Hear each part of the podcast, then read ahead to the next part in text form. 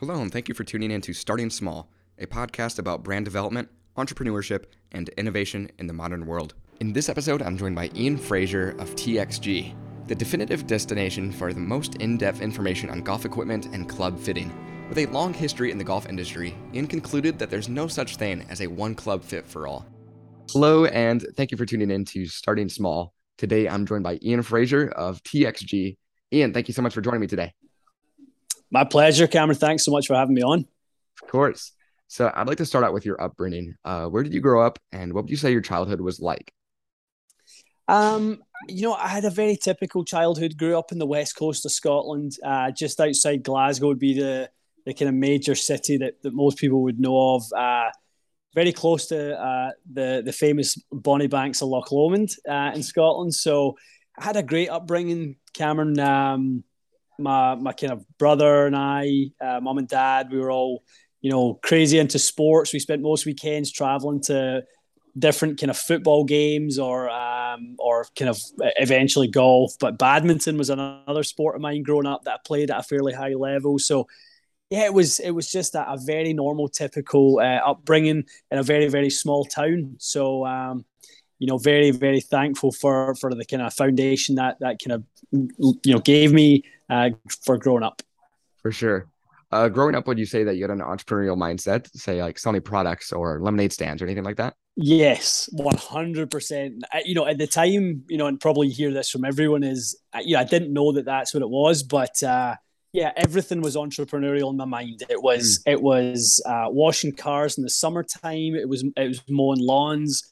It was. I actually used to carry. So in in uh, in high school, I made uh, I made a game um, so I had three dice that I used to carry in my pocket, and it was uh, you know different kind of every every kind of different uh, you know the different sort of formation of the dice. You would you'd win money. So it was like I used to charge people to play this game effective yeah. like a gambling machine, and um and and you know they would win a little bit of money. I would make a little bit of money, but it was always always this game of trying to make a little bit and make a little mm. bit and then um, kind of a little bit later, uh, my dad started his own company. He's a, a, general contractor back in Scotland, and kind of seen him grow that company. He took it over from his uh, father. There was a four-person company that turned into be a thirty-five-person company. So mm. you know he grew that, and you know, and kind of seeing kind of his uh, entrepreneurial spirit. I definitely think.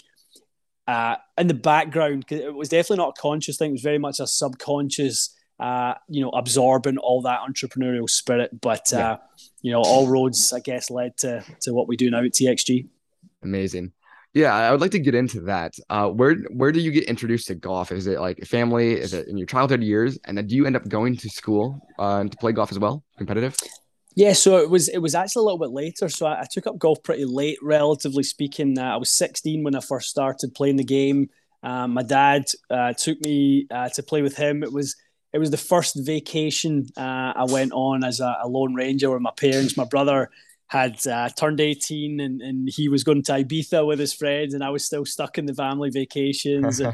um, so we went to Portugal, and, and my dad and I, uh, he dragged me out to play. To be honest, I wasn't overly keen, and he said, "Listen, come and we'll you know we'll play nine holes, and if you like it, great, and if and if you don't, we'll leave after nine holes." So um, sure enough, I fell in love with the game, you know, kind of that day, to be honest. I still remember it very vividly. Um, and when I came back, I was, you know, I was keen to carry on playing. And, you know, when we get back to Scotland, um, and the crazy thing is, we grew up actually, our holiday home growing up was in St. Andrews. Mm, so, wow. You know, from probably the age of maybe 12 to, to 15, 16, we would be, we'd spend all summer long in St. Andrews, but I never touched a club. So I was in the home of golf, and it's you know as obviously as time turns out, I take this pathway into uh, being you know a, a die hard and be very entrenched in the golf industry. Yet I'm in uh, the one place where you wish you could be, and I had no interest in the game at that point until uh, that vacation with my dad. Wow.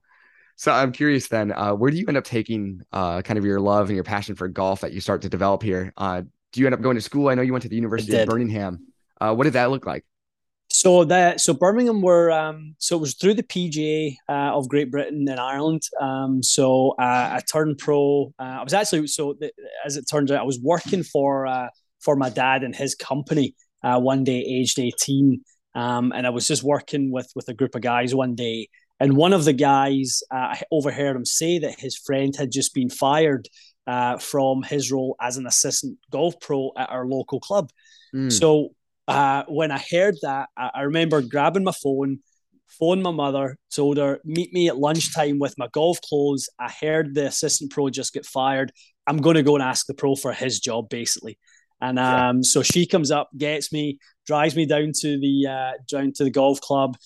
I meet with the pro and his wife, and I said, "Listen, I, I know you've got some unfortunate circumstances. You've just uh, had to let your assistant go. I really think uh, you know I can help you guys in the shop, and uh, I would love to do it." And uh, and that's that's kind of where uh, the whole thing started. Wow, that's amazing. So, how yeah. long does this period last where you're helping him out at the assistance here? Um, and how long does that go until you? Is this all through grade school?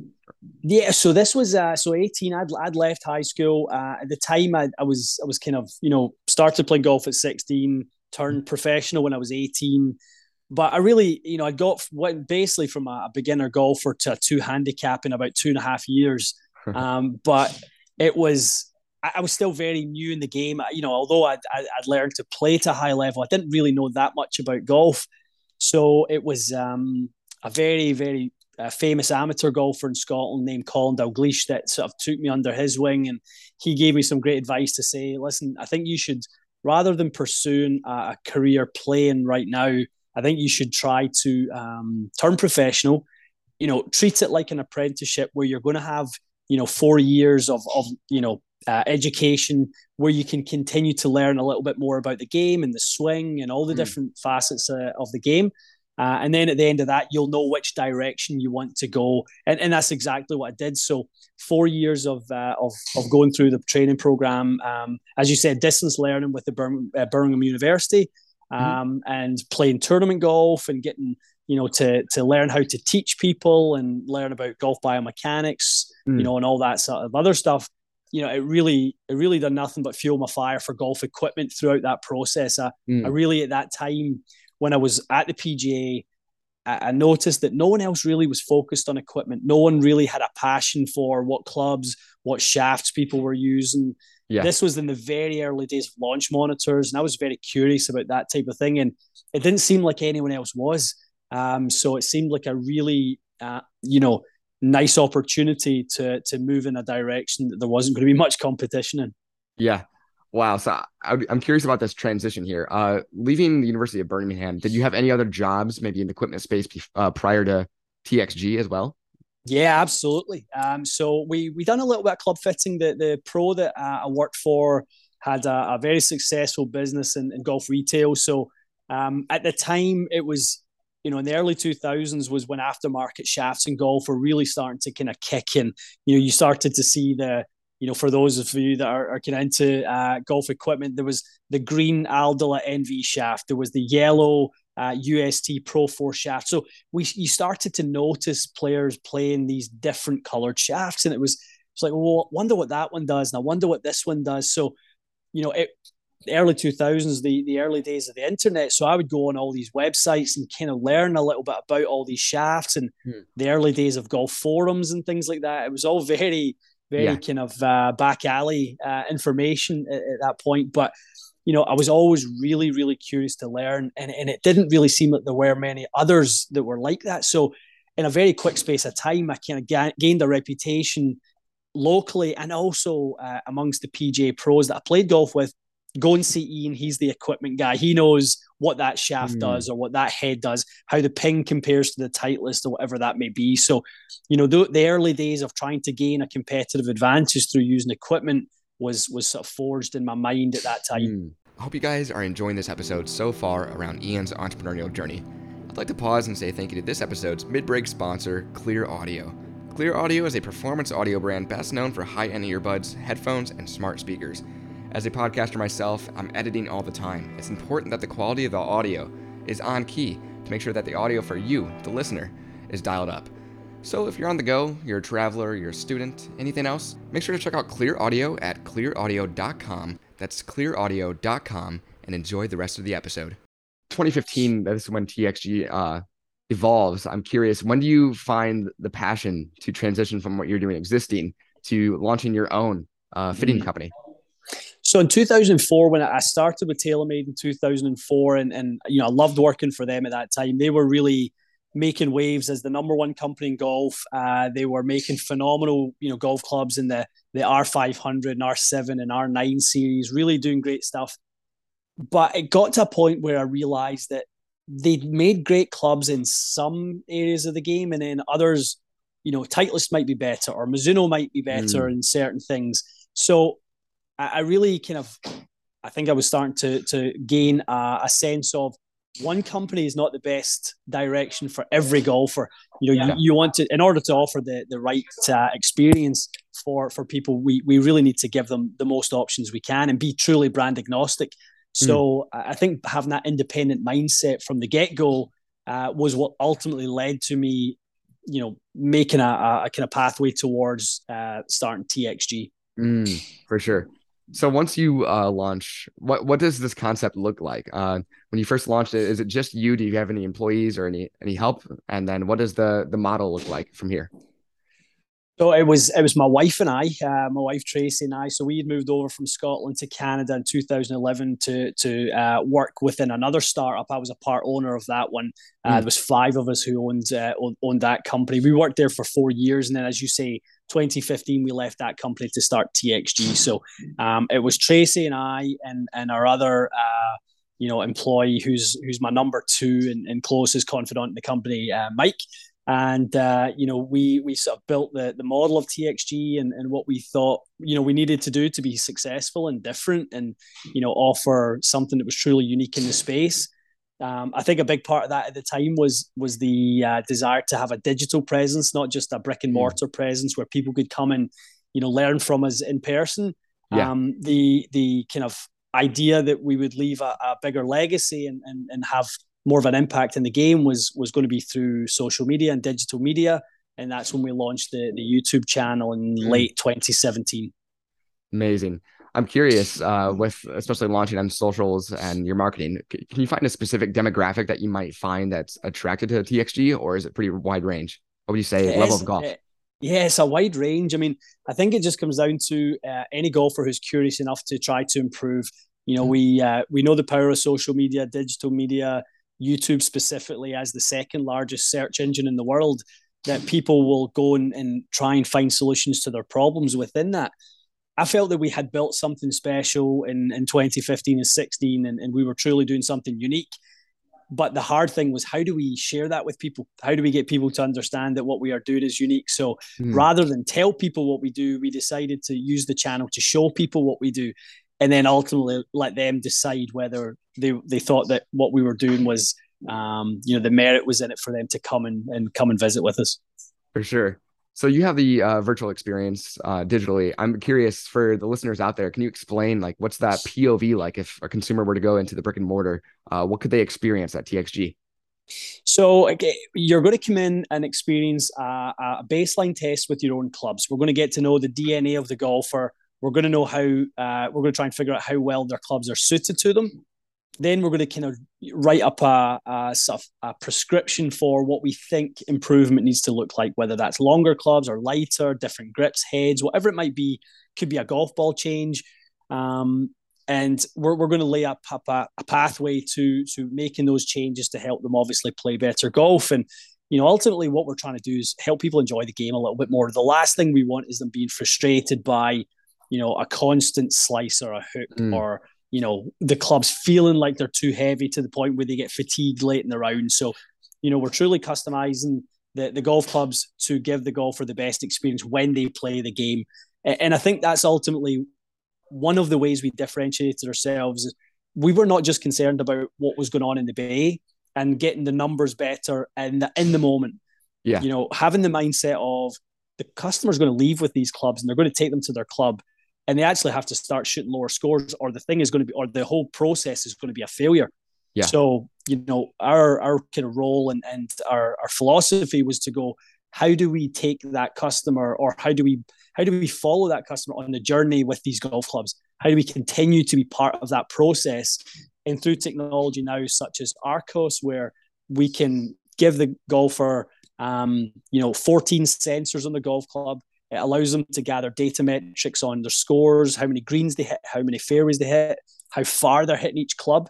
We can be preemptive to any problems that they have in their game um, mm. without them having to reach out and tell us that they're struggling with a three wood or a drive or whatever it might be. We yeah. can literally see it in their metrics on their their user dashboard, so wow. that we can literally be with them on every round that they play. And if we see that there might be a, a problem with a seven iron or a single club or a set of clubs, we can then get them back in, do a follow up, make sure that what we diagnosed the first time is the same as what we're, we're looking at now. And then that's truly hmm. you know the the tour experience because that's what tour players get every week on the PGA tour. That's amazing that i'm curious the technology that goes behind this was this developed by like your r&d team or did you bring in this technology from a third party?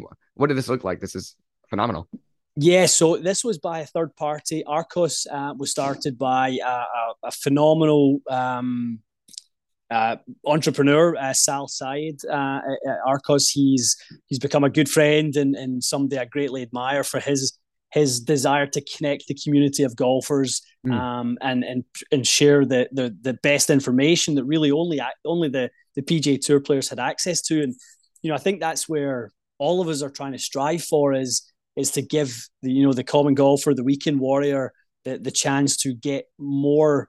Um, information about their golf game that's ultimately going to help them improve. Mm. I mean, you see these golfers now in the teams of nutritionists and biomechanists and swing coaches and all that sort of stuff. And we're trying to surround our clients with, you know, as much of those services as we possibly can and make it accessible with uh, with our stores. For sure.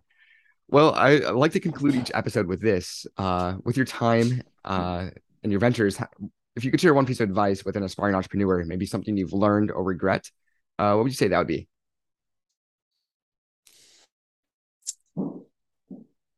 In terms of regrets, um,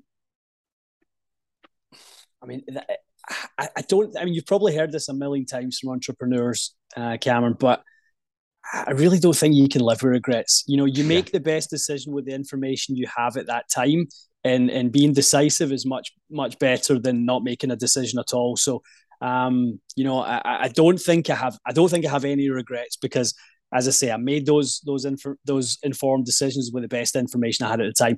In terms of advice, uh, one thing I've always always followed is, um, you know, people overestimate what they can achieve in in a year, and they underestimate what they can achieve in you know five to ten years, and mm. that's something that has been true to you know to me my whole golf career, whether that's my advancement as a playing professional when I tried to play the game for a living. I wanted to get better so fast.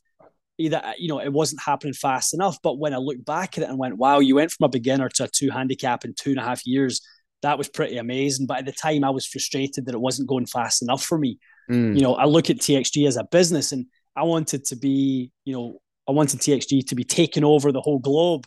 Yeah. You know, by by this time, you know, but here we are, we've got two stores, you know, and, and we're growing into other regions in Canada. But when I look back at it now and the global reach of the brand now is is is great and it's fantastic and people know about TXG all over the world.